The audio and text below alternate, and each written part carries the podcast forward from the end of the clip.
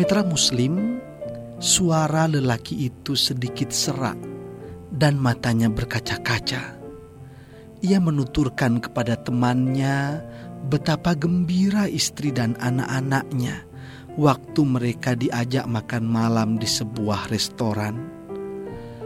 Lelaki itu berkata, Rasanya sudah lama sekali aku tidak berbincang-bincang dengan istri dan anak-anakku.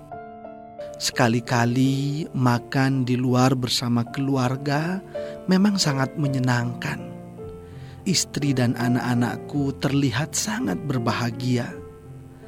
Anak-anakku banyak bercerita tentang berbagai kegiatannya dan juga banyak bertanya tentang berbagai macam hal yang terpenting, biaya untuk membahagiakan keluarga ternyata murah, tidak mahal.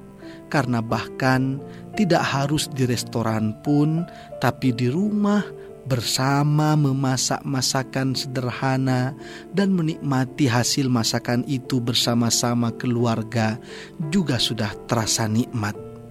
Kata lelaki itu kepada temannya. Lalu lelaki itu membandingkan dengan berbagai kegiatannya sebelumnya untuk merenungkan dan bermuhasabah atas kesalahannya dan mengambil pelajaran. Lelaki itu dulu memang bukan pemabuk berat.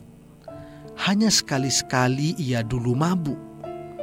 Pada restoran sedikit di atas kelas menengah, satu gelas minuman keras Harganya puluhan sampai ratusan ribu. Jika ingin lebih bergaya sedikit, sebotol minuman keras dengan merek terkenal harganya bisa mencapai hingga jutaan rupiah.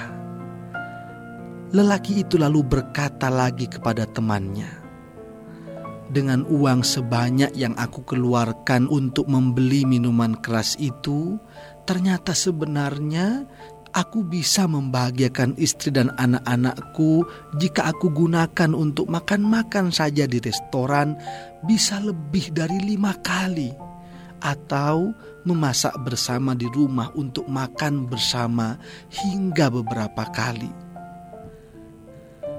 Lelaki itu bercerita lagi, "Dulu, kalau aku lelah dengan aktivitas bisnisku, aku akan lari ke hiburan malam." Dan meminta ditemani oleh wanita-wanita di tempat itu dengan biaya ratusan hingga jutaan rupiah. Bahkan terkadang semalam aku menghabiskan puluhan juta untuk bersenang-senang dan berjudi. Lelaki itu kemudian berkata dengan penuh penyesalan kepada temannya, "Itu adalah bagian dari masa laluku." Kini aku berusaha memperbaiki diri dengan memohon ampun kepada Allah Subhanahu wa Ta'ala dan kembali ke pangkuan keluarga, kembali kepada istri dan anak-anakku. Mungkin inilah yang dinamakan hidayah. Kata lelaki itu dengan mata menerawang jauh. Aku hampir bangkrut karena judi waktu itu Mula-mula hanya iseng hingga sebagian perusahaanku sudah hilang dalam perjudian itu. Akhirnya aku tersadar untuk berhenti sehingga tidak semua perusahaanku lenyap. Lelaki itu berkata lagi, "Hidup ini aneh. Semua yang aku lakukan dulu itu, seperti mabuk-mabukan, bermaksiat, dan berjudi, adalah tiket menuju neraka yang menyengsarakan. Tapi mengapa tidak sedikit orang yang masih mau membeli tiket ke neraka yang harganya sangat mahal itu?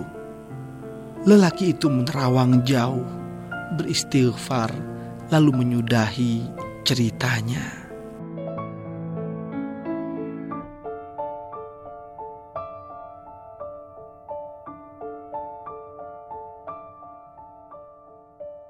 Mitra Muslim, tiket ke neraka ternyata tidak murah, tapi sebagian orang rela membelinya, membeli siksa, membeli kesengsaraan dengan harga yang mahal.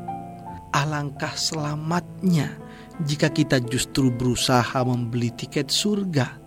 Tiket surga hanya perlu keimanan, ketakwaan, ketaatan, dan amal solih.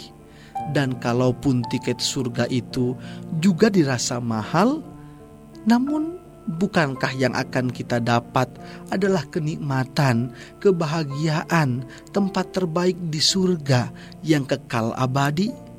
Yang semua itu adalah keuntungan luar biasa.